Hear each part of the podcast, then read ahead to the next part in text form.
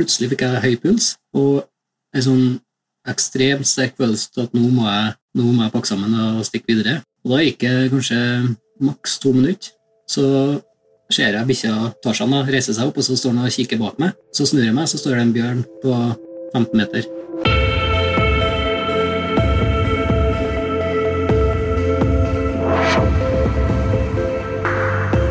Du lytter nå til Utestemmer, Den norske turistforening sin podkast om natur og friluftsliv. Jeg heter Eivind Eiselott, og som mange andre så har jeg fulgt med på Jens Kvernmo sine mange eventyr i skog og fjell gjennom TV-serien hans Jens i villmarka på NRK. På et punkt i livet så bestemte Jens seg for å bruke fem år av livet sitt ute i naturen. Nå har det gått fem år, og Jens har akkurat kommet hjem fra det vi kan kalle en veldig lang tur i den canadiske villmarka. Hva slags tanker og erfaringer har han gjort seg de siste fem åra? Og er det over nå? Eller skal Jens begynne å jobbe på kontor fra ni til fire hver dag? Alt dette og mer til får vi svar på når Jens Kvernmo endelig er gjest hos oss i Utestemmer. Velkommen til Utestemmer, Jens. Tusen takk for det. Du ser, eh, du ser oppsiktsvekkende sprek ut. Du har ikke skjegg eller noe som helst eh, som er fylt av istapper eller noe. Nei, eh, det var jo dreads i skjegget her, så jeg måtte, nå måtte jeg ryke, faktisk. Nettopp. Ja. Hvor er det du sitter da? På ei hytte i, Alaska, Canada, Rondane, Sylane? Hvor er du hen akkurat nå? Akkurat nå er jeg i Norge, i hvert fall. ja. Øst for Rena. Juliusdalen heter det, oppi her. Så Ja. nå har jeg vært på tur med, med hundespannet. og Jeg skal jo kjøre både Femundløpet og Finnmarksløpet i vinter, så nå er det trening for eh, alle penger. Aha, det er hundekjøringstrening. Mm, det er det. Så um, Ja, det var litt spontant, men det er jo ikke så ulikt meg, det, egentlig. da, men eh, jeg kom, jeg kom hjem fra Canada, og så satt jeg og tvinna tommeltotter i tre uker. Jeg tenkte jeg skulle ha litt sånn ferie da, og lande litt. Ja. Så har jeg, hadde jeg jo gått og tenkt på dette Finnmarksløpet noen år, da. Eh, Det har vært kult å kjøre det, liksom. Så Ja. gikk jo tre uker, da, så da, nei, da bare bestemte meg, da. Og kasta meg rundt og fikk lånt noen hunder fra Amund Kokkvold, heter han som bor her, da. og så vi starta jo litt sent, da, men eh, jeg tror faktisk det kan gå. Altså. Så Ja.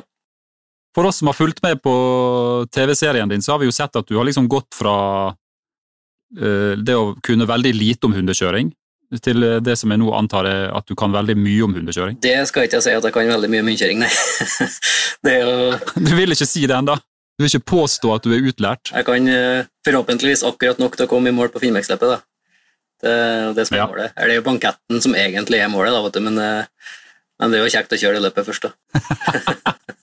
Må man fullføre for å få lov til å være med på banketten? Jeg må egentlig ikke fullføre, men det, du har jo en litt bedre følelse på banketten, tenker jeg. da. Du, du får jo sitte på, sitte Ja, på bordet med de store guttene liksom, hvis du fullfører. da. Hvis ikke så må du jo sitte bak i hjørnet blant eh, dem som ikke fullfører. Så det er jo litt kulere å sitte på bordet med, med liksom eh, kongene, da. Ja, det skjønner jeg. Der er en motivasjon der, altså. Ja, ja, ja. Du, før vi, før vi skal snakke om veldig masse annet, så må vi få lov til å bli litt bedre kjent med deg, Jens. Um, kan du beskrive for oss hvordan det er å vokse opp på et sted som av alle ting heter Ogndal? Ja, Ogndal det er jo, eh, det er jo Norges navle. Det er jo, mitt eh, det er jo faktisk midt i landet òg. Norges midtpunkt ligger der. Ja. Så mm, Nei, oppveksten oppe i Ungdalen, den er mm, det er, jo, altså, det er jo to og en halv mil fra nærmeste butikk og sivilisasjon, så det er, jo, det er jo enden av en blindvei, liksom. Ja. Så det var ikke så mye annet spennende å ta seg til enn å, enn å fare rundt og, og jakte og fiske og være på tur, da. Så det var jo det vi brukte barndommen til. Altså, du ble født inn i friluftslivet og, på, og jakt og fiske? Ja, ble det egentlig det. Jeg var jo mye idrett òg, da. Altså, det var jo mye langrenn og fotball og ja, skyting. Rifleskyting var jo liksom sporten min, da. Men eh, det var jo mye sånne ting òg. Men så hadde jeg jo en best, jeg har jo en bestefar fortsatt, da, som er veldig ivrig, eller over gjennomsnittlig ivrig jeger og fisker, kan en si. Han tenker ikke på så Ja. annet. Så de første minnene i livet er jo med han. Det er jo ute i skogen og Jeg husker vi gikk og spora rådyr i flere timer, vet du. Jeg vet ikke om jeg var fem-seks år eller noe sånt der. For det måtte gutten lære seg, da. Hvordan man eh, lærte seg forskjell på spor og sånn. Så um, Ja, så fint. det var jo en sånn oppvekst, da. Jeg er jo veldig glad for det i ettertid. da. Jeg var jo glad for det da òg, for så vidt. da. Så Ja, for det var ikke så mye dataspill og gaming på Jens Kvernmo? Nei, det var ikke det. Vi hadde jo noe sånn, jeg husker det var noe Nintendo inne i bildet en liten stund her, da. Men eh, det var kortvarig, ja. Jeg hoppa ikke over til PlayStation-generasjonen, liksom. Jeg var innom den gamle Nintendoen så vidt. Men eh, det ble ikke noe sånn gaming, nei. Nei. Du, jeg så jo det er jo bestefar din eh, på Norge Rundt nå nettopp, eh, i et Ja. lite fint innslag. Og det er jo tydelig at dere hadde et helt spesielt forhold, og fortsatt har det. Mm. Ja, vi er veldig tett, vi, ja. Um, ja, han er jo som en, han er jo bestefar, men han er jo bestekamerat, liksom. Så når jeg er hjemme, så er det Han kommer jo på besøk hver morgen da, klokka ni. Hvis jeg er hjemme, da, så kommer han Nå har han begynt å ligge litt lenger, så nå er det sånn halv ti-ti, kanskje. Så kommer han og drikker kaffe, da. Og hører liksom siste nytt da, fra Vi har stort sett vært på en tur eller et eller annet. og Da kommer han skal ha oppdateringer, da, vet du. Ja, ja. Hvor gammel er han nå, da? Nå er han 87. Og fortsatt uh, på tur? Ja, ja, ja, han er kjempesprek. Han er jo minst like ivrig jeger som meg. Ja. Han går jo ikke like langt lenger da, så han, Ja. han må jo Vi må jo velge områdene som er litt nærmere nå enn det var før. Men han, eh, det viktigste er at han kommer seg ut. Og så er han ute og går tur med hundene mine hver dag òg. Så Ja. Hvordan vil du beskrive eh, denne naturen rundt bygda, da? Hjemfjella dine? Som, skal jeg uttale det som Skjækerfjella? Skjækerfjella, ja. Er det riktig uttale? Ja, det var ganske bra, Ja, ja. vil jeg si. Innafor. Nei, Ungdalen er jo, altså det er jo som eh, Det høres ut som det er jo en dal, da. Lang dal. eh, Med Skjækerfjella på en måte i enden da, av den dalen. Ja. Så mm, ja, hvordan jeg skal, det er jo et veldig sånn rikt eh, dyreliv, vil jeg si. Så for en jeger så er det jo perfekt eh, plassering, både med fugl og fisk og elg og rådyr og, og alt sammen. Og mm, Skjækerfjellet er jo veldig majestetisk fjellområde, da. Jeg tror ikke det er så mange som vet om det, det fjellområdet, egentlig. Uh, når jeg snakker om det, så er det veldig mange som spør hvor det er hen. Og det er tydelig at det er ikke så mange som er der, men uh, ja, der har jeg brukt mye av livet mitt, altså. Er det god plass eh, der oppe? Ja, det vil jeg påstå. Det er utrolig sjelden å se folk, ja. Men samtidig så liker jeg jo at det er litt sånn, òg, så det er jo litt sånn skummelt å, å markedsføre det, da. Jeg må være litt forsiktig med det. Hvis du skal sammenligne Skjækerfjella med noen andre fjellområder, det, hvordan vil du sammenligne det? Um, ja, kanskje det er jo litt eh, som sy Syland oppe i Tydalen. Det er jo Mm. Men også det er jo vanskelig å sammenligne fjellområder, for det er jo ingen som er lik. da, vet du. Men Børgefjell, eksempel, noen partier av eh, Blåfjell og Skjækerfjell nasjonalpark kan jo ligne litt på Børgefjell. Lite merka stier Ja. og jo villmark, da. Lite hytter. og Så ja, det er et veldig sånn rikt område, ja. Ja. Du har både de til- tilrettelagte områdene og dem som ikke er tilrettelagt. da. Så du får liksom og du kan gå i mange dager uten å se folk. og og så har vi noen fine fjellgårder inni, inni parken da. Eller både i og rett utenfor parken, egentlig. Fire sånne fjellgårder. To av dem bor det jo folk Ja. Og det, og det syns jeg er ganske unikt, da. Og litt eksotisk. og Det vil jeg anbefale mange å ta turen til Gaundalen og Jævsjøen, heter det de toene som er bebo, bebodd. da. Ja. Så dem, eh, det anbefaler jeg besøk. Det må vi prøve på. Du har sagt at du så Du har flere ganger sagt at du er veldig stolt over å være jeger, Ja, og at du har vokst opp med denne jakt- og fangsttradisjonen. Hva er det som gjør at du er stolt jeger? Jeg syns det er en veldig viktig tradisjon og kultur i Norge, egentlig. da. Altså, det, var jo det, vi, det er jo derfor vi er, vi er i dag, da, fordi at våre forfedre var dyktige fangstfolk. Så jeg er veldig interessert i dyr og natur, da. og da syns jeg det henger fint sammen med det å være jeger òg. Og det å høste av naturen og, og det å Jeg kjøper jo ikke kjøtt på butikken, f.eks. Jeg, kjøper- jeg eter jo kun sjølfanga eller sjølskutt kjøtt. da. Jeg syns jo middagen smaker bedre, da, faktisk. da. og så gir det meg et eller annet, altså Når jeg er på jakt, da, så er det et eller annet som våkner i meg. altså Litt sånn uh, urinstinkt, eller hva man skal kalle det. altså det, det altså Jeg er veldig glad i dyr, og, og det å se et rådyr på et jorde, f.eks. Altså, det er jo ingenting i meg som får lyst til å skyte, men når jeg er på jakt og liksom er ute i skogen, da, da er det et eller annet sånn Da våkner den derre steinaldermannen i meg, tror jeg. altså. At jeg får en sånn uh, voldsomt drive til å på en måte uh, klare å få tak i det dyret som jeg er på sporet av. da. Og så Ja. lage mat av det når jeg kommer hjem. Det syns jeg, ja, det synes jeg gir meg veldig mye. altså. Ja. Og så er det noe med det å føre den tradisjonen videre også, da. med det å høste av naturen på alle, alle måter. Og så tror jeg det er sunt for økosystemet vårt òg, da, at det blir høsta. Og det gjelder jo Ja. altså, alle bærplukking og fisking og, og sopp, alt, på en måte hele spekteret. Ikke bare jakt, selvfølgelig. For det tror jeg økosystemet det er laga sånn at vi skal, vi skal høste av det. Ja, ikke sant? Du må jo ta ut et overskudd, for å, hvis ikke så kommer jo sykdommer eller andre ting da, som gjør at uh, naturen regulerer seg veldig sjøl. Ja. Har du uh, skutt alle slags uh, dyr som er lovlig å skyte her i landet? Mm, nei, det har jeg jo ikke gjort. Men uh, hjemme der jeg kommer fra, så er det jo mye rådyr og elg. da. Det er jo det det har gått i Ja. av sånn storvilt. da. Og så rype og skogsfugl og, og sånn harehorro, da, som vi sier, og rev og småvilt. da. Men det er jo ikke noe mål i seg sjøl å skal, skal jakte på alt som finnes, nei. Nei, var ikke det jeg mente. Jeg tenkte bare at uh, i, i en sånn jakttradisjon som du tilhører, så er det jo sikkert litt stas å kunne prøve seg på ulike typer dyr og ulike typer utfordringer.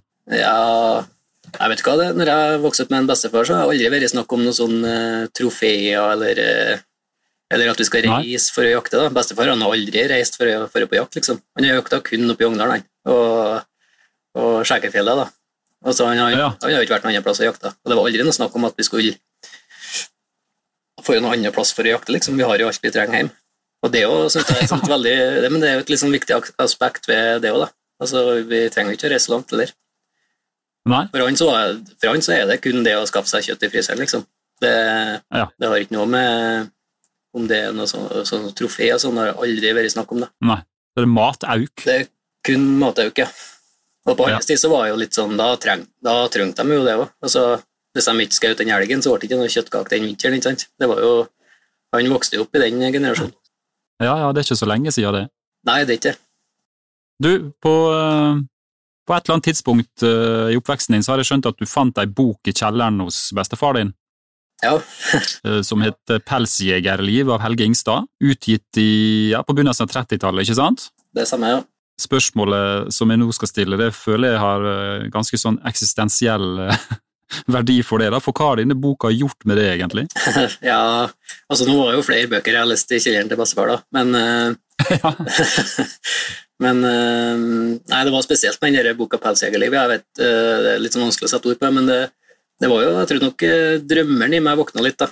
Um, altså, Den er jo fantastisk bra skrevet bok, da. Altså, Den har jo vært drømmer for mange hundre tusen sikkert i, i landet her. Um, og um, spesielt når jeg, jeg var jo sånn 14-15 år, og var jo veldig, Ja. på den tida veldig, blitt veldig ivrig, ivrig jeger og fisker sjøl. Og så leste du ei sånn bok, da, der at det er en type Jeg har jo kjørt om Helge Ingstad før, og um, leser om en sånn type da, som reiste liksom på det altså tidenes eventyr, da. Da, da våkna det et eller annet i meg, altså. Og selv om jeg sikkert ikke tenkte det da, så tror jeg jeg bestemte meg for at jeg også skal på et eller annet tidspunkt reise på et sånt eventyr. Ja, Du tror du bestemte deg allerede den gangen? Ja, sånn uh, underbevisstheten, så gjorde jeg nok det, ja. Ja, For da var du sånn eh, 14-15 år? Ja. Hvor mange ganger tror du du har lest uh, boka, da? Den boka Nei, det er sikkert Ja. eh, 20 ganger, eller noe sånt der. 30 ganger, kanskje. Har du noen uh, favorittpassasjer Fra boka. som du kan utenat? Ja, kan du noe utenat fra boka? Ja, altså, det var mye sånn sitater der, og, eh, men det jeg så sitter igjen mest med, det tror jeg var Han bodde jo med, med urbefolkninga i Canada, da, altså indianerne, uh, Ja. som det het i gamle dager, i hvert fall. Um, og det er jo det jeg tror jeg sitter igjen mest med fra den boka, altså de opplevelsene han hadde med, med urbefolkninga. Og det som er litt artig, for nå har jeg bodd der sjøl i et og et halvt år, og, og ja, i samme landsbyen som han var, faktisk. da. Og jeg kjenner meg Ja. så godt igjen da, i beskrivelser av av hvordan, hvordan de levde i gamle dager, og hvordan det fortsatt er i dag. da. Altså, Det er så Ja. spot on, da, vet du. Har dere eksempler da på ting du kjente igjen eh, i dag, og som han beskrev allerede den gangen? Ja, ja, de lever jo sånn ekstremt i nuet, da. Altså, eh, det er kun da, dagen i dag som teller, da. og sånn var det, Ja, var det jo før òg. Og jeg husker jo når Helge skrev jo om Han var liksom frustrert for at de tenker jo ikke fremover, da, vet du. Og eh, Nei. de tenker jo ikke på liksom å, å gjøre seg i stand for neste vinter, eller eh, Det kan jo ikke falle dem inn. Og det, sånn er det fortsatt, da.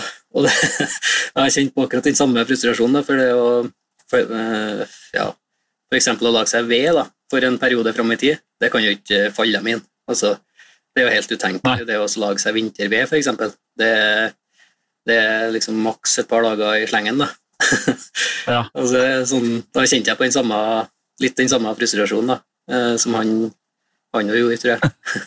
Eller mat, eksempel. Altså det å eh, Ja, de spiser jo mat til at det er tomt, og så skal de lage seg et nytt måltid, og så er det tomt for mat, og så skal de ut og jakte. Da. da er det liksom Det er ikke noe sånn eh, De tenker ikke så veldig langt fram i tid, da. Nei. Ble du misunnelig på, på den der måten å leve i nuet på, da? Ja, jeg syns det er utrolig fascinerende. Jeg, jeg syns jo sjøl at jeg lever i nuet, jeg òg, da.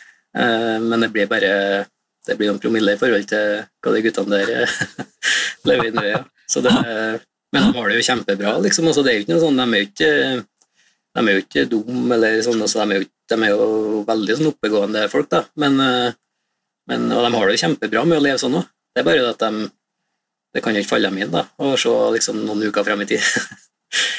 Nei, nettopp. Eh, liksom, det er dagen i dag som teller. da. Det tror jeg, Der har vi faktisk litt å lære, vi i Norge. da, for at det, I samfunnet deres så er jeg fritatt for sånn stress og jag, for å, at vi skal Ja. hele tida gjøre oss liksom i stand for det som kommer. da, Eh, Eller at vi skal jage noe.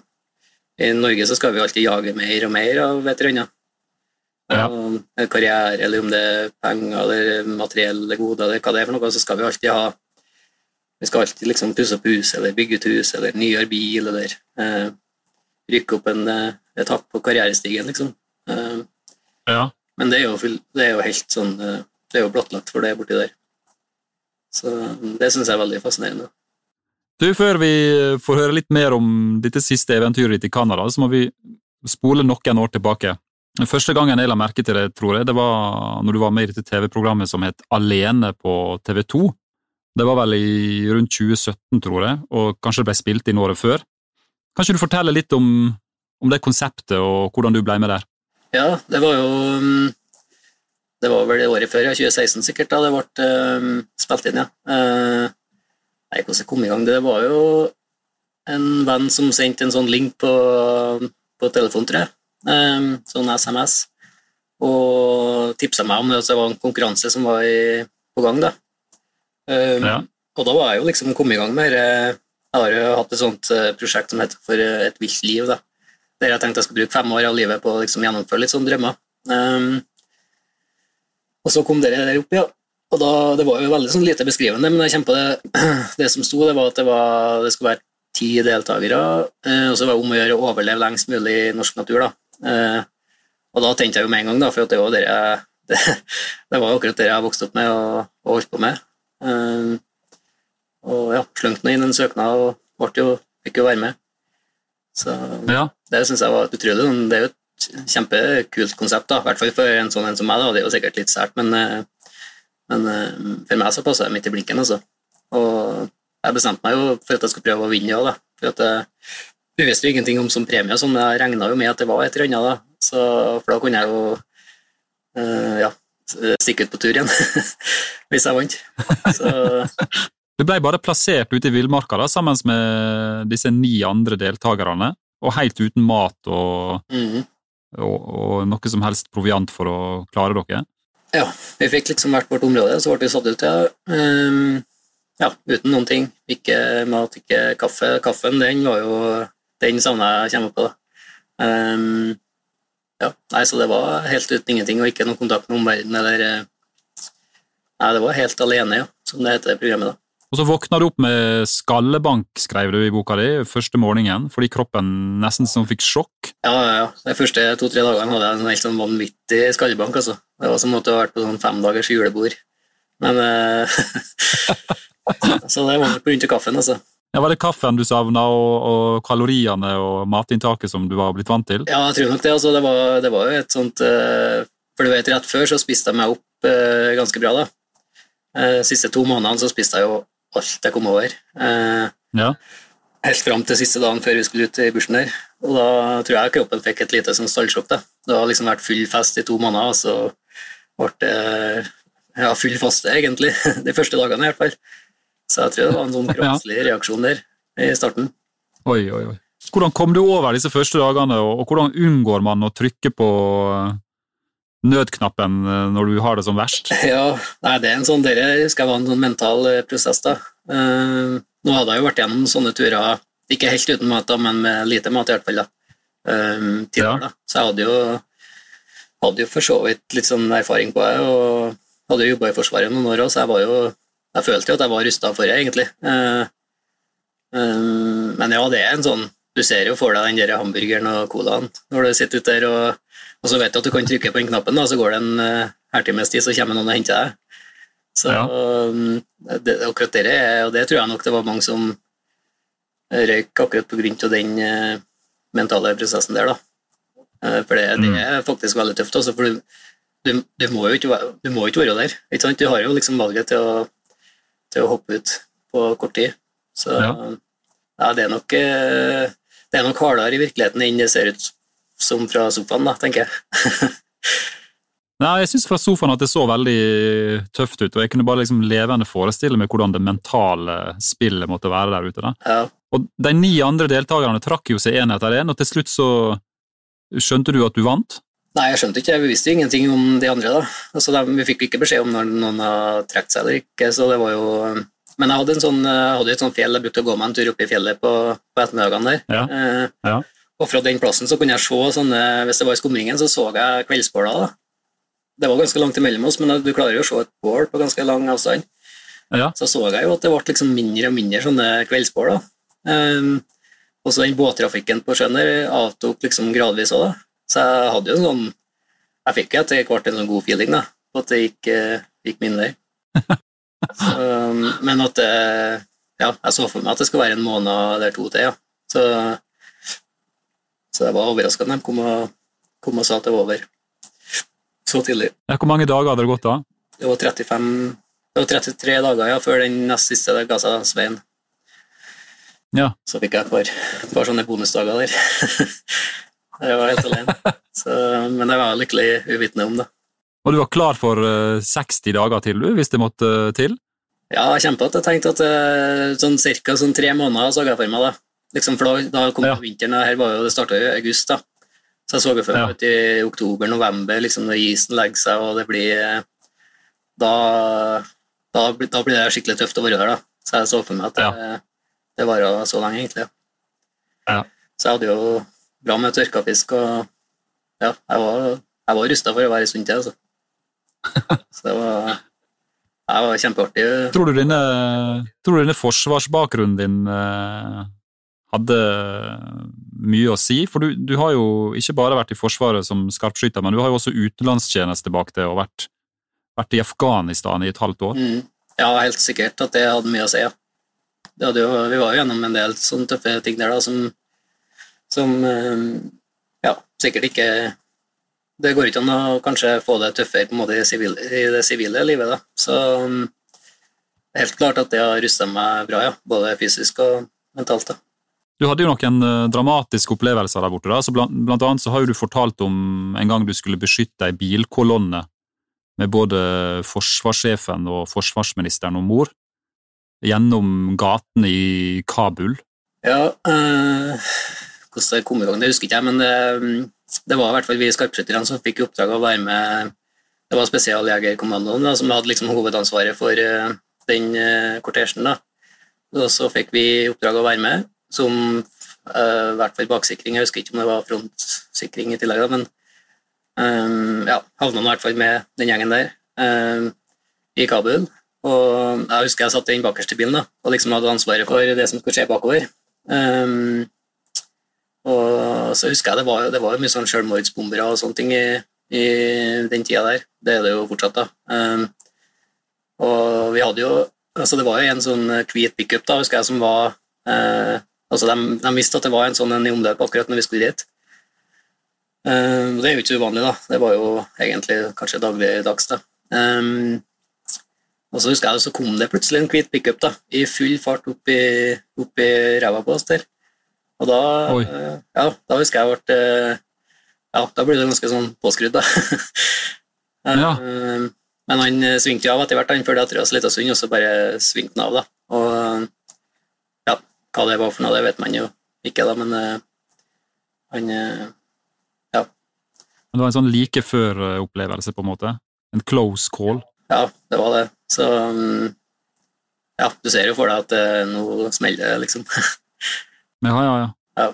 Så det um, Men du har ikke fått noen eh, ettervirkninger etter alle disse dramatiske opplevelsene i Afghanistan? Nei, ikke noe annet enn eh, enn positivt, vil jeg si. Nei. Det, det var på en måte et eventyr, det òg. Du, eh, etter Afghanistan eh, så det er, ikke, det er ikke alle som vet at du har jo levd et såkalt normalt liv i mange år også. Du har ikke bare vært eh, på tur hele tida, du heller. Nei, ikke hele tida.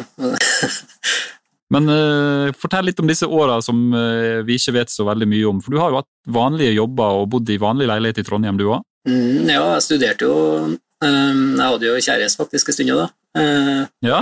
I Trondheim. Det var, vel, eh, det var jo faktisk grunnen til at jeg slutta i Forsvaret, at jeg møtte henne. da. Ja. Da hun studerte, og sånn, så da tenkte jeg da måtte jeg jo var jo forelsket, vet du, så da tenker man jo ikke helt klart. Så, så da fant jeg ut at jeg skulle begynne å studere, jeg òg. Det er jo helt eksepsjonelt egentlig at det går an. da. Så um, husker jeg at jeg fant Jeg studerte økonomi, da, for det, det var det eneste studiet på NTNU da, som i Trondheim, da, eh, der man ikke trengte å være på skolen hver dag. Altså, det var ingenting, det var kun eksamen som var obligatorisk. Så jeg husker jeg, jeg valgte studiet etter eh, hva som var minst obligatorisk oppmøte. Det, det var det studiet du valgte? Jeg begynte med, jeg var ingeniør, jeg begynte, begynte med da, og så skjønte jeg at her må vi møte opp hver dag, og det gikk ikke. Og da hoppa jeg over på, på de økonomigreiene. Så har jeg faktisk en bachelor i økonomi. Helt utrolig. Men uh, Ja, Så bra, da. ja. Og så hva jobber du med i året etterpå der, da? Eh, Jeg, var, jeg har aldri hatt noen sånn fast jobb, da, men jeg var um, vikar i Nordsjøen en stund. Ja. tre-fire år, kanskje. Fem år, kanskje. Jeg kommer ikke helt på det. Um, der jeg jobba på sånn um, ja, noen uh, plattform, da. Dekks, dekksarbeider heter det. det. Og så var jeg et par somre på sånn fiskeoppdrett. Sånn sommerjobber. Ja. Og det er vel egentlig det jeg har av sånn uh, hva skal si, siviliserte arbeidsforhold. Hva tenker du om eh, det livet, da, med siviliserte arbeidsforhold? Dette såkalte normale livet. Hva tenkte du om det? Ja, jeg, altså jeg liker jo å arbeide, da, så jeg arbeider jo fortsatt. Altså jeg kan jo ta på meg litt sånn uh, ting og tang her og der. Men uh, altså jeg, liker, jeg er jo arbeids... Jeg er jo bygdegutt, så jeg liker jo Jeg vokste opp som Jeg jo, var jo avløser i ungdommen, og jeg har alltid vært glad i arbeid, da. Og det tror jeg er veldig fornuftig, egentlig òg. Å være innom det normale arbeidslivet en stund. Så Ja. um, jeg savner jo det òg, på mange måter, egentlig. Men um, jeg tror nok drømmen om å kanskje skape eh, sin egen bedrift, den, var, den har alltid vært med meg. da. Ja. Og underbevis- underbevisstheten så var det kanskje derfor jeg valgte økonomistudiet òg. Så um, ja, og nå har jeg nok på en måte min egen bedrift òg, selv om den er veldig lite profesjonell, eller hva jeg skal kalle det. Det er ikke noe sånn, noen god struktur, da. Så er det nå fortsatt eh, Fortsatt eh, har jeg nå eh, en egen bedrift. Så Jeg syns det virker som at du har veldig god struktur. Nei, det, det kan ikke jeg påberope meg, nei. Men du la jo en femårsplan da, på et eller annet tidspunkt her, når du valgte å gå ut av eh, det vanlige arbeidslivet. Ja, femårsplan på turfronten, ja. Det var aldri noe mål i seg sjøl at det skulle bli noe, bli noe bedrift ut av det, da. Det var jo Nei, Det hadde jeg jo ikke noe planer om. Så det har jo kommet av seg sjøl.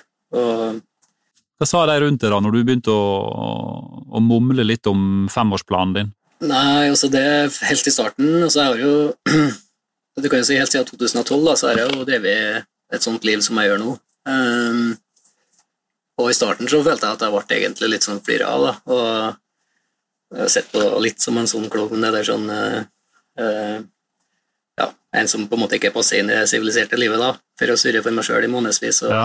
og reise på sånne turer. Og så um, kom vi jo til 2015-16, ja, der jeg liksom valgte å gå litt sånn all in på, på turene. da. Um, og da følte jeg jo virkelig motstand, egentlig. Uh, spesielt på sånn uh, ja, på hjemmebane da, med foreldre og sånn, så de, ikke, de skjønner jo ikke det her. da. At dette er liksom At uh, dette er det gode liv, da. Um, og, men så plutselig så ble det jo Det var derfor jeg begynte å filme, faktisk. da, for at nå skal, jeg, nå skal jeg liksom vise hvor fint det livet faktisk er. Um, Ja. Og så ble det jo TV-program etter hvert, og da, da snudde det på en måte helt om. da. Da, ble det, Ja. da syntes du liksom alle de nærmeste at eh, fader, dette var kult, liksom, at du har, at du har starta å reise på sånne turer. Liksom, da var det, da snudde jeg helt om. Da. Det er et sånn fascinerende sånn fenomen, det der at du, bare at du plutselig er på den TV-skjermen en gang, så er det da er de som rister på hodet når du passerer dem på gata, de plutselig stopper deg da, for, å, for å se hvor kult det er du gjør. da. Så det, Ikke sant? mm, det er fascinerende fenomen, det der. altså. Men ble du, ble du bare tent av de som lo av det, eller ble du, eller ble du mer i tvil? Nei, nei, jeg ble bare tent, ja, for å vise Ja, jeg er laga sånn at hvis jeg møter motstand, så bare klemmer jeg på litt ekstra. Så Ja, du gjør det? ja. så, nei, det ble jeg bare tent av, ja. Jeg tenkte, fikk en sånn, Ja. det gikk en liten sånn jævel i meg at nå skal jeg fader meg vise dem da, hvor, hvor bra dette er. Så Ja. Ja. En av de første tingene du gjorde, var jo å, å dra inn i um, de kjære Skjækerfjella dine, da. Ja. Og ta en vinter, et vinteropphold der inne. mm. Ja, det starta egentlig oppe i Nord-Sverige. da, Det var jo der det Jeg var oppi der i et par måneder, tror jeg. Eh, Helt først, da. Ja. Og der jeg bestemte meg for den derre femårsplanen min. da. Altså, Det var jo en veldig sånn grov Ja. på den tida der, men eh, Canada-turen den, den bestemte jeg meg for da. da. Og så kom jeg hjem, og så reiste jeg rett til fjells da på, på sånn, Da tenkte jeg skulle prøve å overvintre der da, i tre, i tre, tre måneder. ble det. Uten å være nede i Ja. eller bare liksom leve det gode, gamle fangstmannslivet. da, Og se om jeg, Ja. se om jeg tålte det, egentlig. da, For det er jo noe med å være helt alene gjennom en hel vinter. sånn. Så, Og det tålte du greit, eller hvordan, hva var de største utfordringene med denne første litt sånn vintertreningsturen? Nei, det, altså det er kanskje en av de mine beste turer, faktisk. Eh, akkurat den turen der, ja. For det, nei, det var utelukkende kos, egentlig. Altså det jeg kjempa tenkte på, det var Jeg så for meg alle nede i bygda som satt og flira av meg. Som, for jeg var jo der i jula, ikke jeg feira jul helt alene. og Da husker jeg tenkte på Ja. ja, Nå sitter de sikkert og prater om meg for en, for en klovn da, som, som stikker helt alene oppi der. Så um, hvis det var noe negativt med den turen, så var det kanskje at jeg, at jeg følte meg litt sånn eh, ja, eh, som en raring. Ja, jeg skjønner. Ja. Men samtidig så fikk du jo mer julefølelse, du, har du sagt, der oppe i, på hytta di enn noen andre plasser i livet ditt. Ja, faktisk. Altså, det er det beste eh, altså, Jeg mister den julefølelsen hjemme, har jeg egentlig mista litt. da. Men når jeg er på tur i jula, så har jeg sånn ekstrem julefølelse igjen. Jeg bruker å ha Ja. litt sånn julepynt og lage meg litt sånn Jeg vet ikke om jeg skal kalle det juletre, da, men eh, i hvert fall noe som kan minne om et juletre. da, bruker jeg lage, og, og da får jeg, jeg skikkelig sånn julefølelse. Så. Og spesielt på Ja. turen der, da. Det, ja, det, var, det kommer jeg på som ei helt kanon julefeiring. da. Ja. Det er en sånn julefeiring som, du, som jeg kommer på resten av livet. For at det var, den var litt annerledes enn det det pleier å være. For normalt så er det, det er jo akkurat det samme når det er hjemme. ikke sant? Det er jo Juletreet blir pynta på samme måten, og, og ja, julepynten står på samme plassen. og Du spiser det samme og Ja. prater om det samme. og det er liksom det, Jeg klarer ikke å skille julefeiringene hjemme fra, fra hverandre, men uh, de på tur de kommer jeg på veldig godt. da. Ja. Så det å ta litt sånn annerledes julefeiring, det vil jeg anbefale. altså. Ikke nødvendigvis sitte helt alene, da, for det er det er jo ikke sånn at alle kanskje liker det, da, men eh, det å ta med familien på hytta eller, eh, ja, eller gjøre noe annerledes i jul, da, det tror jeg den jula kommer til å komme på da, resten av livet. Så, Ja, ikke sant? Og så etter denne mm, TV-suksessen da, med Alene og etter denne Skjækerfjella-vinteren, så skjønte jeg at da la du ut på enda en ny treningstur og inn i vintersyland. Ja. Hva var det som gjorde at du ble nettopp inn der? nei, at det ble akkurat der, det, det var noe litt sånn tilfeldig. Det var jo det, var jo, det er jo litt i nærområdet mitt, det òg. Det er jo Trøndelag, Trøndelag ja. Og um, Du er glad i Trøndelag? Ja, ja, ja. Ja, ja. Vi er jo fineste naturen i landet, vet du. Ja. Nei, Syland, det var, det var jo en kamerat av meg, Niklas heter han. Kommer fra Tydalen, da. Så det var jo ja. Kjente skiløperen? Jeg er skiløper, ja. Og um, ja, jeg satt jo og tenkte på en ny sånn overvintring, da, for jeg likte jo tydeligvis det jeg holdt på med vinteren før. Og så da var det han som liksom pusha på for at jeg måtte dra til Syland. Det er jo hans heimfjell. Så um, ja, jeg trengte ikke lang betenkningstid på det, da, egentlig. Nei, du, du hadde jo noen helt utrolige opplevelser der som du skildra for oss i TV-serien din, men samtidig så jeg tror det kanskje var i denne februarepisoden du hadde fra Syland, så, så, sa du at du hadde nådd grensa di for hvor lenge det er mulig for deg å være alene til fjells.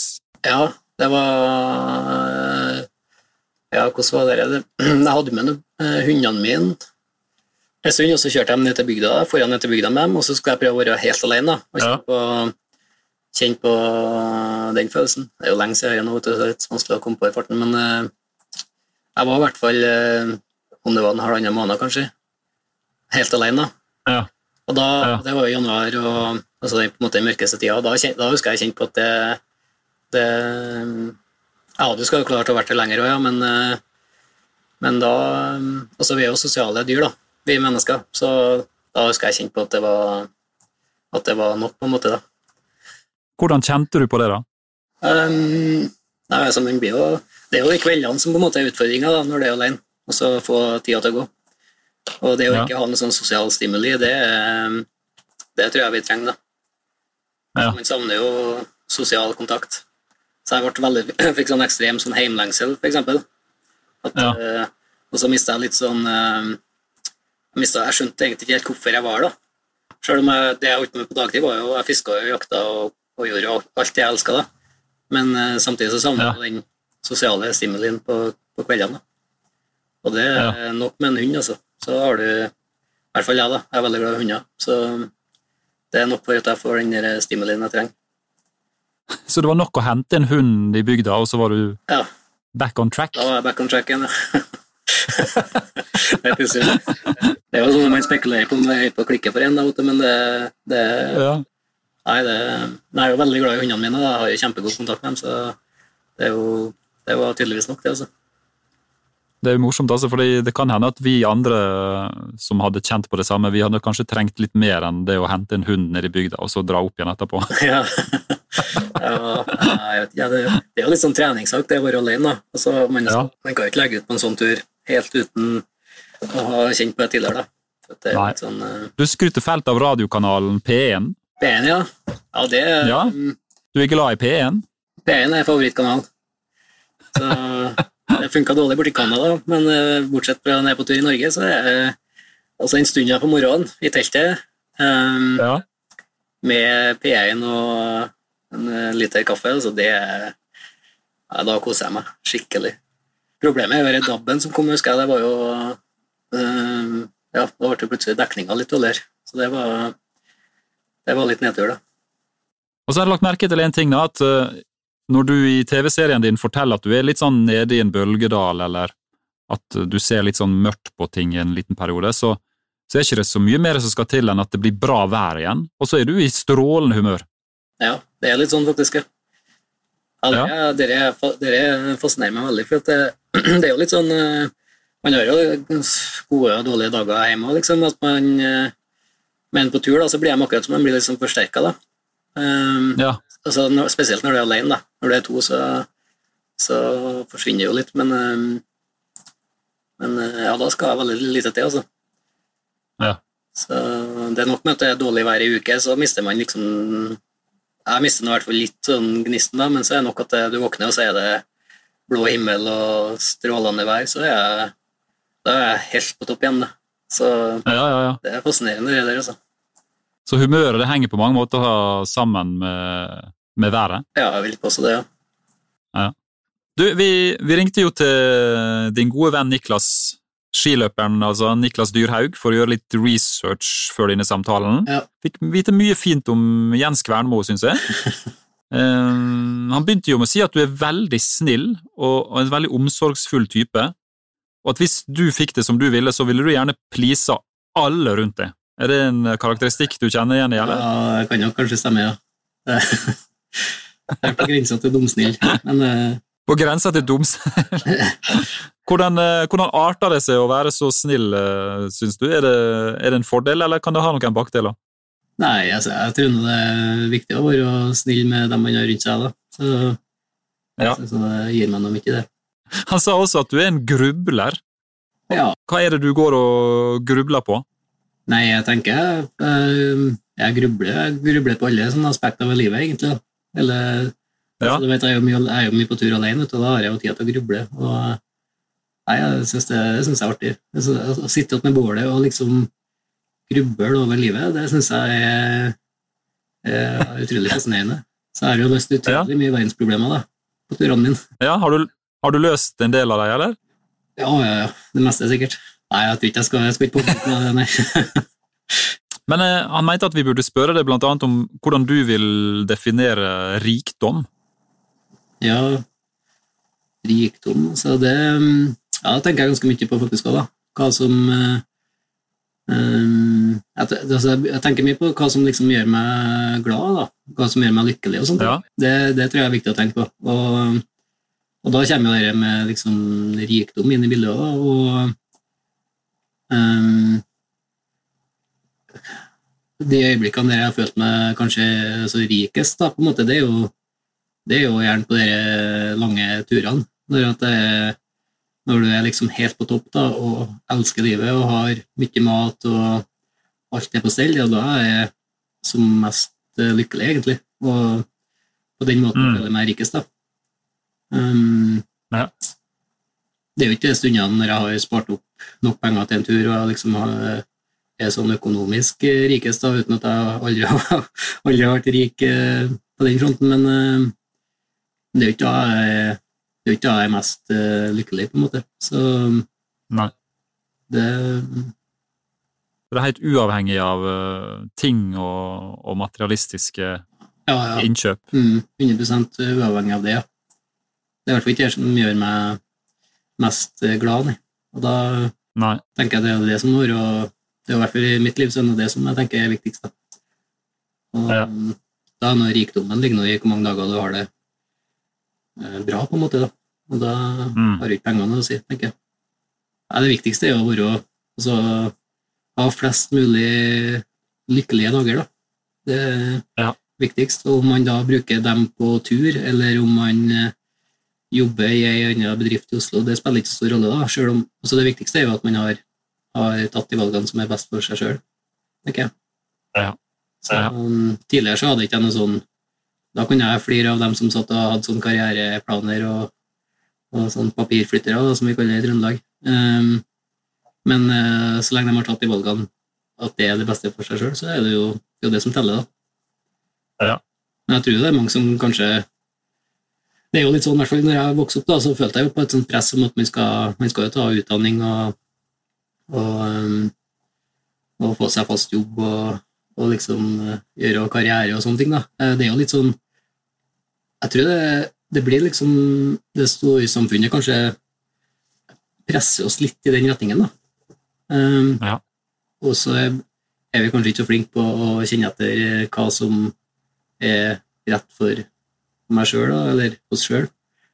Um, Så um, nei, det tenker jeg mye på, og det, det tror jeg er viktig. Altså. At man tar seg noen sånne stunder da, og tenker, tenker nøye gjennom hva det er liksom man virkelig har lyst til å bruke livet Ja. For man har jo dessverre da fått det bare én gang òg. Så Og i denne tematikken så mente jo både den ene og den andre vennen din som vi har snakka med, at da må vi snakke om damer.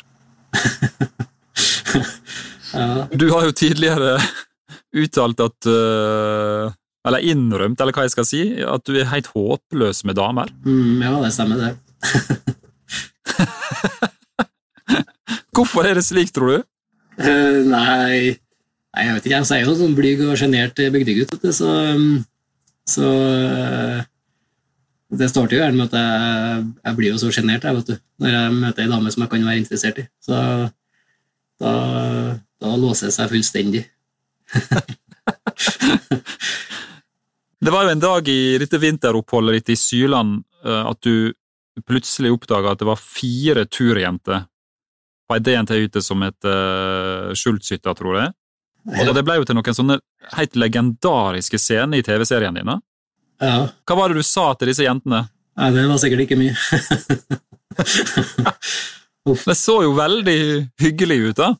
Ja, det er jo litt sånn enhver ungkars drøm, akkurat det der, da, vet du, men eh, det er jo Det var sikkert første gangen i mitt liv at det har skjedd òg, da. At du møter på noen sånne turjenter på en, Jeg er ikke så veldig, jeg har jo ikke besøkt DNT-hyttene så veldig mye tidligere. da, Jeg er jo som teltmann, jeg, vet du. Men, eh, men eh, da, da jeg kommer opp, jeg ble nervøs, ja. Jeg, ble, jeg gikk jo helt i lås. Så Du har jo fortalt at uh, at du beskriver det som at tunga hovner opp når du skal snak snakke med damer. Hva mente du med det? har jeg sagt det? Det går ikke an.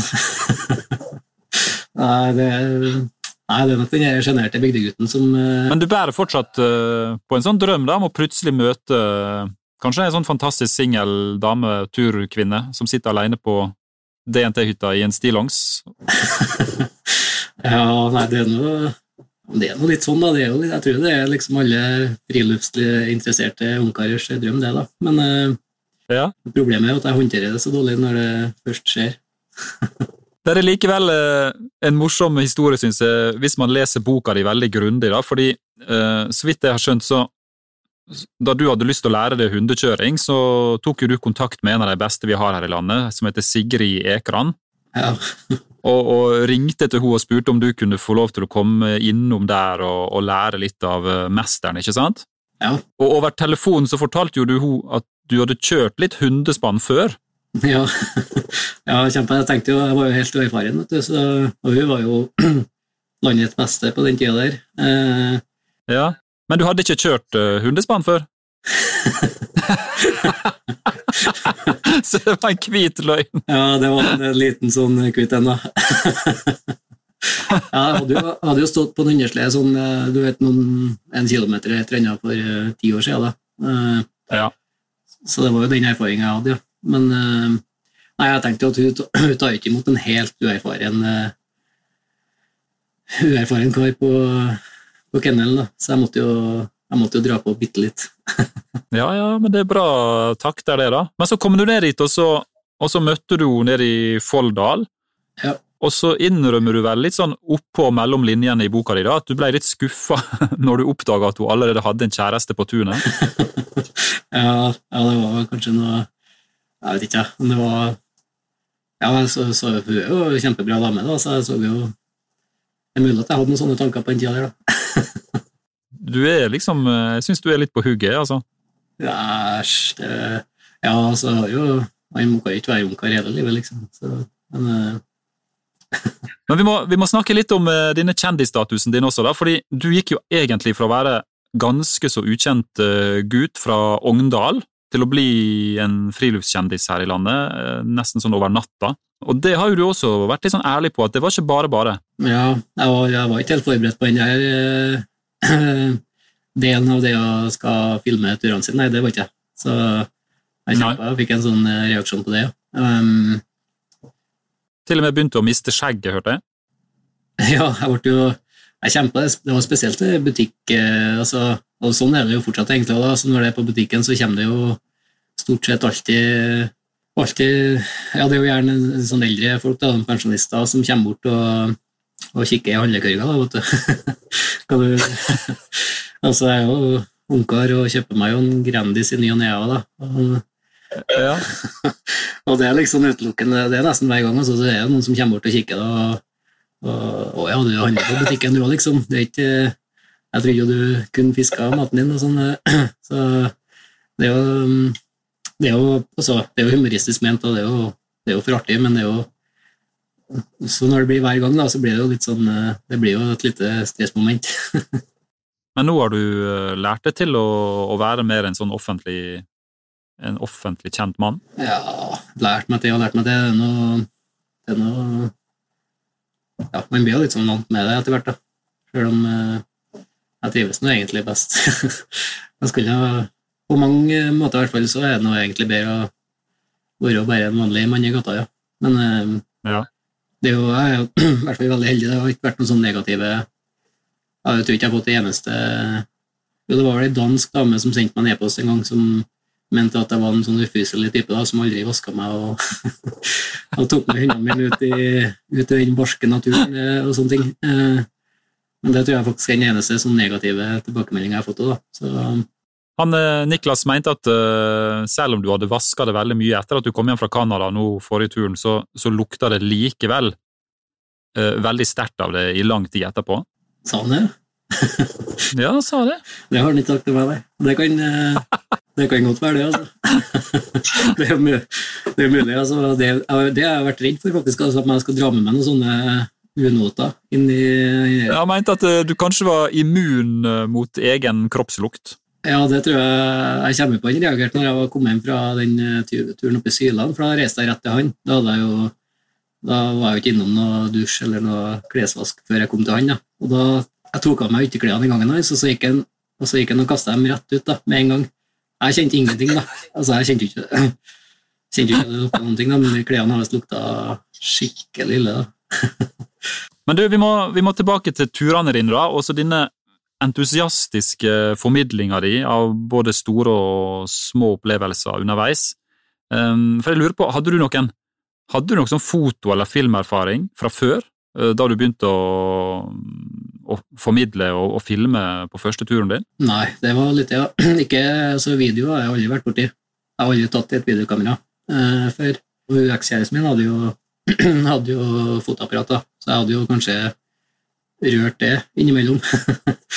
Men eh, det var ganske lik null, ja. Hva kjøpte du for noe da, av utstyr når du skulle begynne? Jeg kjøpte et sånt eh, helt enkelt videokamera, da, som billig, eller billig, da, jeg vet ikke, 4000-5000 kroner kanskje. Um, Ja. Og så et fotoapparat. eh, Det var jo sånn veldig billighet, da. Um, og begynte jo liksom Fotoapparatet kjøpte jeg først ja, noen år i forveien, og så, så jeg begynte jo liksom å knipse og begynte jo på en måte å like det litt. da. Um, så kjøpte jeg videokamera, ja. Og um, ja, jeg begynte jo bare Jeg visste jo knapt hva den rekordknappen var for noe. så det var helt sånn på scratch, ja. Um, Men, men nå, nå som du har eh, holdt på en stund, da, hva er det du eh, tenker på når du er ute på tur og, og har lyst til å dokumentere det du gjør? Nei, altså den der tekniske kunnskapen min den er jo fortsatt ganske lik null. da. Alt går jo på auto. Jeg kan jo ikke forskjell på ISO og blender og alt det, der, har jeg ikke peiling på. Men um, nei, det er på en måte det er litt sånn Altså, jeg er jo jeger, og det, det å ta bilder å filme og sånn, det er litt sånn jakt, det òg, egentlig. Um, Ja. På sånne fine øyeblikk, da. Um, Ja. Og, og så syns jeg det er veldig inspirerende å dele historier. da. Det er jo det det handler om i et sånt TV-program. egentlig. Det er jo historiene det handler om. Det er jo ikke, Jeg får veldig ofte spørsmål om hvilket kamera jeg bruker, og, og sånne ting, da, men det er jo først og fremst liksom, eh, historiene det handler om. det. Og um, Mm. det er jo det jeg syns er artig å dele. Og det å fortelle historier, det, det syns jeg er artig. Så um, Ja. ja, det er jo det. Og så har jeg en sånn jeg får en sånn magefølelse liksom, når jeg kjenner at her er det et eller annet. Altså, nå tenker jeg på et eller annet som kanskje eh, burde ha, som jeg burde ha fortalt til kameraet, og da tar jeg opp kameraet med en gang. Da, og så sier jeg, sier jeg akkurat det jeg tenker. Da. Det er ikke sånn at jeg tenker, og så uh, tenker ferdig, på en måte, så tar jeg opp kameraet, og så sier jeg det jeg hadde, hadde tenkt gjennom. Liksom, så skjønner jeg hva jeg mener, og det er veldig sånn spontant. Nei, jeg skjønner. Um, Ja, så bra. Det er vel det som skinner gjennom i TV-skjermen også, da, at du er sånn, du er spontan og, og ekte. Ja, det var jeg bevisst på, husker jeg helt fra starten av. da, at det skal... Eh, og så Helt i starten så drev jeg og tenkte gjennom hva jeg skulle si, og så skulle jeg prøve å si det til kameraet, men da stokka jo ordene seg. da. At jeg Ja, skulle prøve å komme på hva jeg skulle si. da. Det, det er to ting på en gang, vet du, det går ikke for meg. Så, så da bestemte jeg meg bare for ok, da skal vi jo bare si akkurat det som foregår i PB. da. Um, ja, ja. ja. Da har jeg vært bevisst på å holdt hele veien. da. Du er flink til å vise fram en del sånne små triks og tips også, syns jeg, til oss andre som har lyst ut på tur. Blant annet så eh, husker jeg veldig godt når du viste trikset ditt med hvor du tørka ullsokkene dine eh, på kvelds- og nattestid. Ja. For, for da, foran eh, det norske folk, så, så fortalte jo du at det gjør man best ved lysken, like ved pungen. Og at hvis man ligger der, ligger der et par timers tid, så er de ferdig tørka. Det lærte jeg av Børge Østland, faktisk. Ja, du gjorde det, ja? Ja. Er det et Børge Ausland-triks? Det er Børge Ausland-triks. Ja, så bra, da. Ja, jeg har lært noe sånt. jeg har lest mye bøker fra han, ja, så um, jeg snappa opp en del sånne vintertriks fra han. Ja. Så jeg husker jeg beit meg merke i Ja. den der. Ja, ja, ja. Og det funker, det, altså. Jeg tenkte vi, jeg tenkte vi skulle stille noen flere sånne vinterturtips til spørsmål til det, fordi Akkurat nå er det jo midten av januar, og enkelte av oss drømmer jo om å, om å komme oss ut, da, selv om det er midtvinters. Så eh, vi har fått inn litt sånn spørsmål fra sidelinja her, eh, og mange lurer jo på hva er det du gjør for å holde varmen ute på tur i så kalde temperaturer? Er du bare helt ekstremt god til å tåle kulde, eller har du noen gode tips? Ja, det å ha på seg klær, da. Det bruker nå å fungere. Det er noe Et kjempetriks. grunnleggende tipset, ja, tror jeg. Jeg er ikke noe sånn Ja, jeg, jeg fryser, jeg òg, liksom. Det er ikke noe Men jeg, jeg, litt sånn, det er mange som har kommentert at jeg er litt sånn varmblods, da. så det er mulig at det er noe sånn genetisk, jeg vet ikke. Men eh, Ja. jeg har jo forfryst fingrene mine på rikstekken i fjernsynet, da, så jeg har jo tydeligvis noen svakheter. Um, Hva har du på beina da, når du er på, på sånn hundekjøringsturer nå eh, i mange minusgrader? Ja, nå, eh, ja, Hundekjørere har jeg lært ganske mye av òg, faktisk. De er jo veldig gode til å kle seg. Og eh, akkurat nå på denne turen her så har jeg brukt eh, bestemors hjemmestrikka ullragger. Det er jo det desidert beste, vil jeg si. Eh, Mm. Og så har jeg et par sånne Tova kartanker. Ganske tjukke Tova kartanker.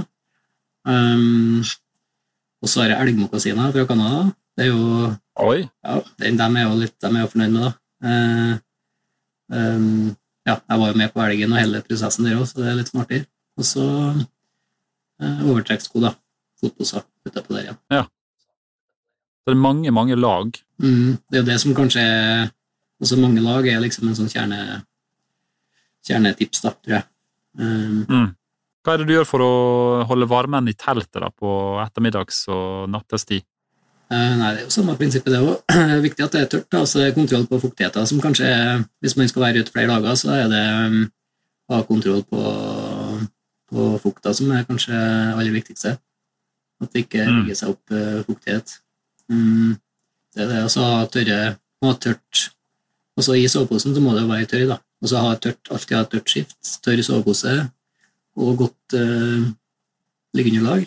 Gjerne dobbelt, da. Ja. Så er det to det er lag på lag, det òg, egentlig. Gjerne et Ja. sånt vanlig liggeunderlag og så et sånt uh, oppblåsbart uh, liggeunderlag. Dununderlag. Det fungerer nå veldig bra. igjen, ja. Mm. Og så et reinskinn kanskje på toppen. Da, da er det en god sovepose. Men det er viktigere å legge pengene i et godt underlag, egentlig. Ja.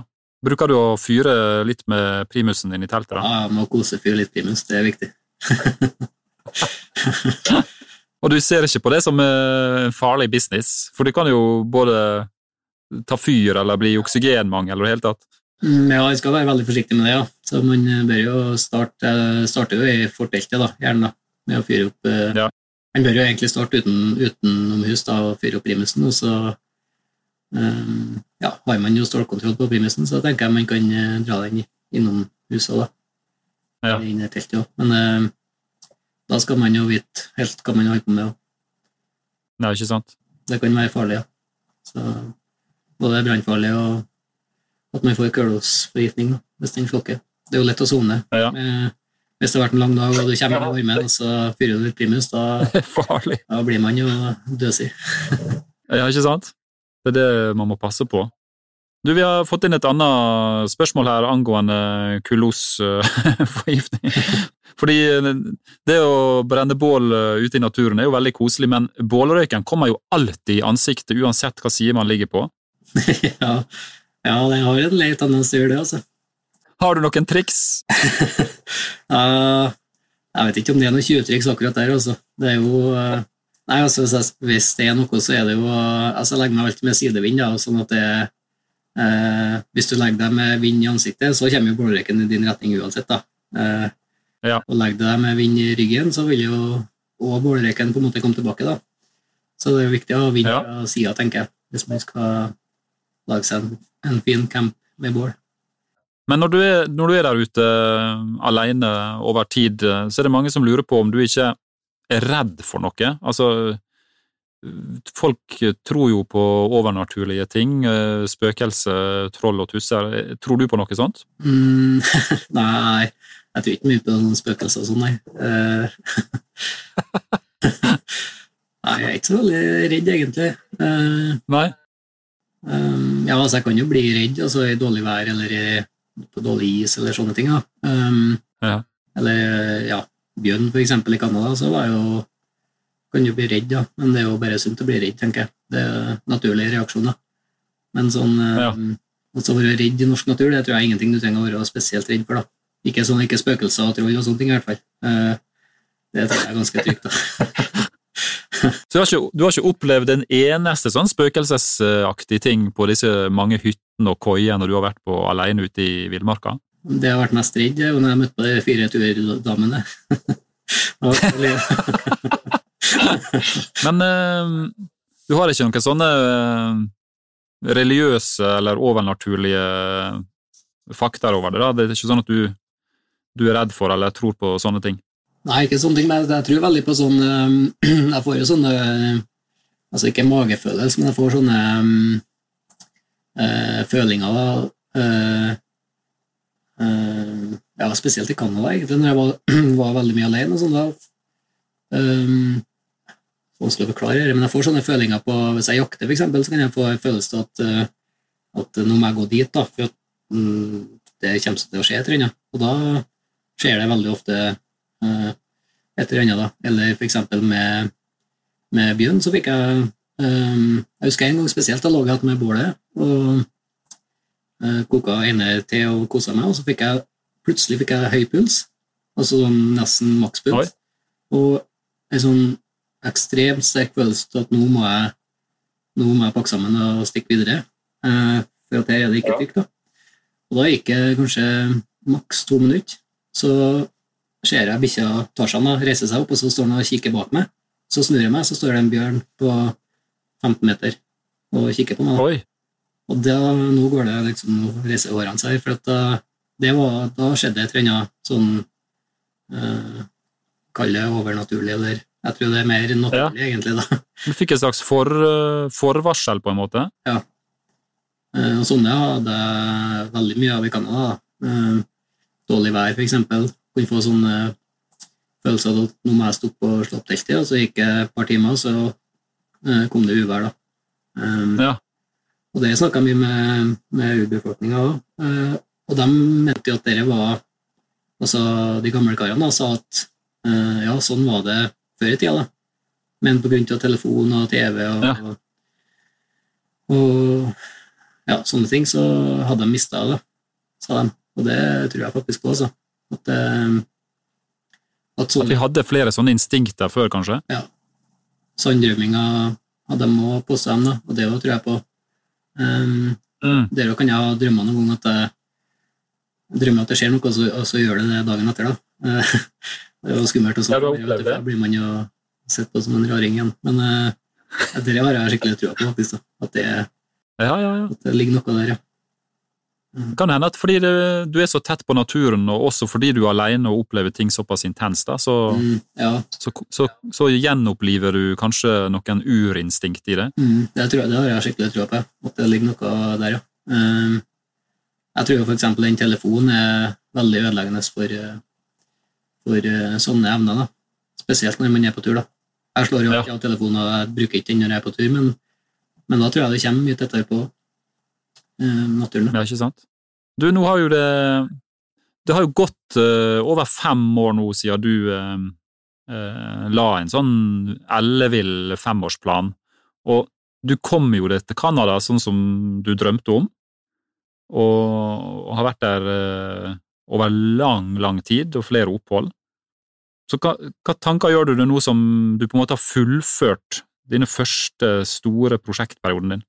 Ja, når jeg kom hjem, og det er ikke så lenge siden jeg kom hjem da, i november, og ja, jeg har jo egentlig sittet og grubla litt siden da, da. Hva, hva fader skal jeg gjøre nå, liksom? Ja. Eh, Det var sånn voldsom sånn eh, utladning da, etter den turen her. Det var jo ja, Sånn er det etter alle lange turer, da, men det var ekstra sterkt på en måte nå, da, for at eh, det var jo en sånn femårsperiode som på en måte ble, ble fullendt med den turen. Ja. Ja. Um, og i utgangspunktet så var jo planen å prøve å finne seg ja, jobb og jobb og kvinnfolk og sånne ting. da. Eh, En ni til fire-jobb, eh, men det er vel kanskje ikke det du drømmer om nå? nei, jeg tror det blir veldig vanskelig å gå tilbake til sånn 9-4-jobb, ja. Uten at jeg har aldri hatt det heller, da. Men nei, jeg har brukt litt tid på å gruble og hva jeg skal finne på, da. Så jeg tror det gikk to uker da, etter jeg kom hjem, tre uker kanskje, så meldte jeg meg på Finnmarksløpet. det var sånt hundeløp oppe i Finnmark som jeg har tenkt på det i mange år. Um, uh, ja, så jeg klarer ikke å sitte rolig. Da, Nei, Så det ble en slags reaksjon på det hele? At uh, du sitter, har det rolig og hyggelig og er ferdig med femårsplanen din, men da melder du på uh, Finnmarksløpet? Ja, jeg er så rastløs som type. Vet du. Jeg klarer ikke å, klarer ikke å slappe av. Så så nå er det målet, da, sammen med mm. Femundsløpet også? Ja, det, hvis det blir noe av nå, så går jo det nå i februar, og så er Finnmarksløpet i mars. da, ja. som liksom er... Ja. Jeg tenkte jeg skulle opp til Finnmark uansett på tur i vår, og da, da tenkte jeg jeg skulle ta med meg Finnmarksløpet i samme slengen. da, vet du. Eh, det er jo en tur. Også, en naturlig utvikling derifra er jo ditt uh, hundekjøringsløpet i Alaska, da, kanskje? I ditt råd? Nei, nei, nei, jeg skal ikke begynne sånn eh, Jeg skal ikke bli noe hundekjører. Er du sikker på det? Nei, jeg skal aldri si aldri. men, eh, men jeg gjør ikke det for at jeg skal bli noen sånn uh, proff hundekjører. Det. er jo litt sånn Jeg liker jo ikke ordet eventyrer, da, men jeg er jo kanskje litt sånn Ja, jeg liker å fylle livet, liksom. da. Så, ja. Viktig å ja, gjøre litt forskjellig, tenker jeg. Men nå har jo du en plan for uh, det første lille halvåret, da, men har du en ny femårsplan? Nei, jeg driver og tenker litt. Da, hva jeg, skal, jeg er fortsatt i den der eh, tenkeprosessen.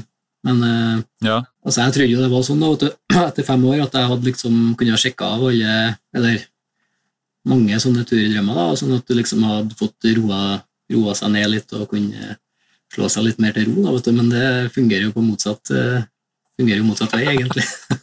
ja, Én tur han resulterer i liksom fem nye sånne turdrømmer. vet du. Så ikke sant? den lista blir jo bare lengre og lengre. Så det, ja, ja, ja. det går jo gæren veien, det her, egentlig. Nei, du, får, du, må komme tilbake til oss når du uh, har lagt den nye femårsplanen, for den er vi veldig spent på. altså. Ja, ja, ja. Nei, det, det blir nye, nye turer, ja, tror jeg. Så du, vi har, noen, eh, vi har, noen, faste spørsmål som vi har lyst til å avslutte samtalen med, og som alle andre gjester også får tildelt. Så det begynner med det strålende spørsmålet hva slags DNT-hytte er det som er din absolutte favoritt? Oh, det må bli uh, Stor-Erikvollen oppe i Tydalen. Oppe i Sørland. Ja. ja. det er en av de fineste plassene jeg vet om, faktisk. Hva er det som gjør at det er så fint der oppe? Nei, fjellområdet er jo eh, Altså, nå er jeg kanskje ikke helt uh, objektiv, er det det? Nei, det er lov å være subjektiv. jeg bodde jo oppe i Sydland en vinter og har jo en veldig en sterk uh, kjærlighet for de fjellene, da. Så ja. um, det er et helt fantastisk fjellområde, og så legger vi hytta på en eksepsjonelt fin plass. da. Du ser jo hele Sydland og Essandsjøen, ja. som det heter. og ja, Det er bare kjempefint der. Og trivelig vertskap. og ja, Det er helt super plasser for. Altså. Har du en uh, favorittur i Norge, da? Um, uff, jeg har jo så mange turer. det er nesten vanskelig å si også. Det, jeg trives jo veldig godt i heimfjellene mine. da. Um, så i Skjækerfjella altså det kunne jeg ha tilbrakt hele livet mitt jeg vet du, og vært fornøyd med det. Men um, Nei, det er vanskelig å velge igjen, faktisk. Beklager. du må melde pass! Ja, nesten. Du som har vært så mye på tur. Og ja, Finnmarksvidda det er jo helt fantastisk. Og Børgefjell, hvis vi er glad i sånn skikkelig villmark, så er kanskje Børgefjell en, en plass å reise til. og ja, ja, ja. Liker du å gå hytte til hytte, så er Syland helt perfekt for det. og Liker du kanotur, så er jo Femundsmarka helt ypperlig. og er ikke sant. Det er mange det er for mange turer å velge mellom, rett og slett. Ja, det er nesten det også. Men du, helt til slutt, eh, har du noe i ryggsekken din, da, eller i, i, pulken din, som du vil trekke fram som en ting som du vil anbefale oss andre å ta med på tur også? Har du noen sånne spesielle effekter med det på tur? Um, ja, radioen min er jeg veldig glad i. da. Jeg trives veldig godt med den radiotida på morgenen. Så det er sånn ja. Det, det, er mange som blir overraska over at jeg har med en radio, men det, den syns jeg er den der timen med radio og kaffe på morgenen, altså. Den er, Det er høykvalitet i livet mitt. ja, det var et godt tips, for da, da, får man med seg alt fra sportsnyhetene til, til morgenandakten. Ja, andakta den, den kommer jo sånn ti på ni, eller noe sånt der, og det passer liksom Det er på en måte det siste å høre før du går ut på tur, vet du. Og det, det er jo nesten så man blir Jeg er jo ikke kristen eh, sånn sett, da, men det er jo nesten så man begynner å bli jo preget, vet du. bli preget! På en positiv måte. Ja, ja, ja. Nei, det er ikke gærent, ja, men, det, men, det er jo det er veldig, veldig bra. Du, vi må, vi må, få lov å si tusen, tusen takk for at du hadde lyst til å bruke litt tid her hos oss i Utestemmer. Veldig trivelig å få være med. Jeg har hørt mye på dere. og da, da, har vi en eh, avtale om at du kommer tilbake når eh, femårsplanen er lagt, eller eh, du legger ut på et nytt eventyr som vi kan besøke deg på. Det skal jeg gjøre. Hjertelig velkommen. Kjempefint. Vi snakkes snart. Det gjør vi. Ha det bra. Du lytter nå til Utestemmer. Vi håper du har lyst til å rate oss i podkastspilleren din og gi oss tips og innspill via e-postadressa redaksjonen krøllalfa dnt.no. Utestemma er laga med støtte fra Norsk Tipping, en av DNT sine faste samarbeidspartnere. Stor-Erik-Vollen i Syrland, som Jens nevnte som si favoritthytte, har fått 2 408 000 kroner i støtte fra spillemidler fra Norsk Tipping sitt overskudd. Stor-Erikvollen ligger fritt og fint til på en setervoll med panoramautsikt over Essansjøen rett inn mot Sylmassivet. Hytta er betjent rundt påsketider og i sommersesongen, og resten av året er det mulighet for selvbetjent overnatting på hytta ute på tunet. Norsk Tipping er glad for å kunne bidra til at enda flere får gode opplevelser i fjellet.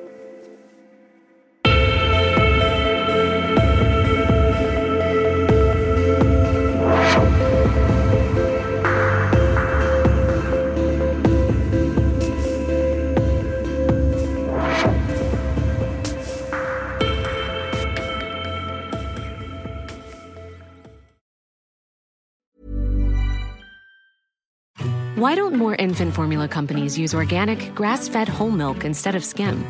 Why don't more infant formula companies use the latest breast milk science? Why don't more infant formula companies run their own clinical trials? Why don't more infant formula companies use more of the proteins found in breast milk? Why don't more infant formula companies have their own factories instead of outsourcing their manufacturing? We wondered the same thing. So we made ByHeart, a better formula for formula. Learn more at byheart.com.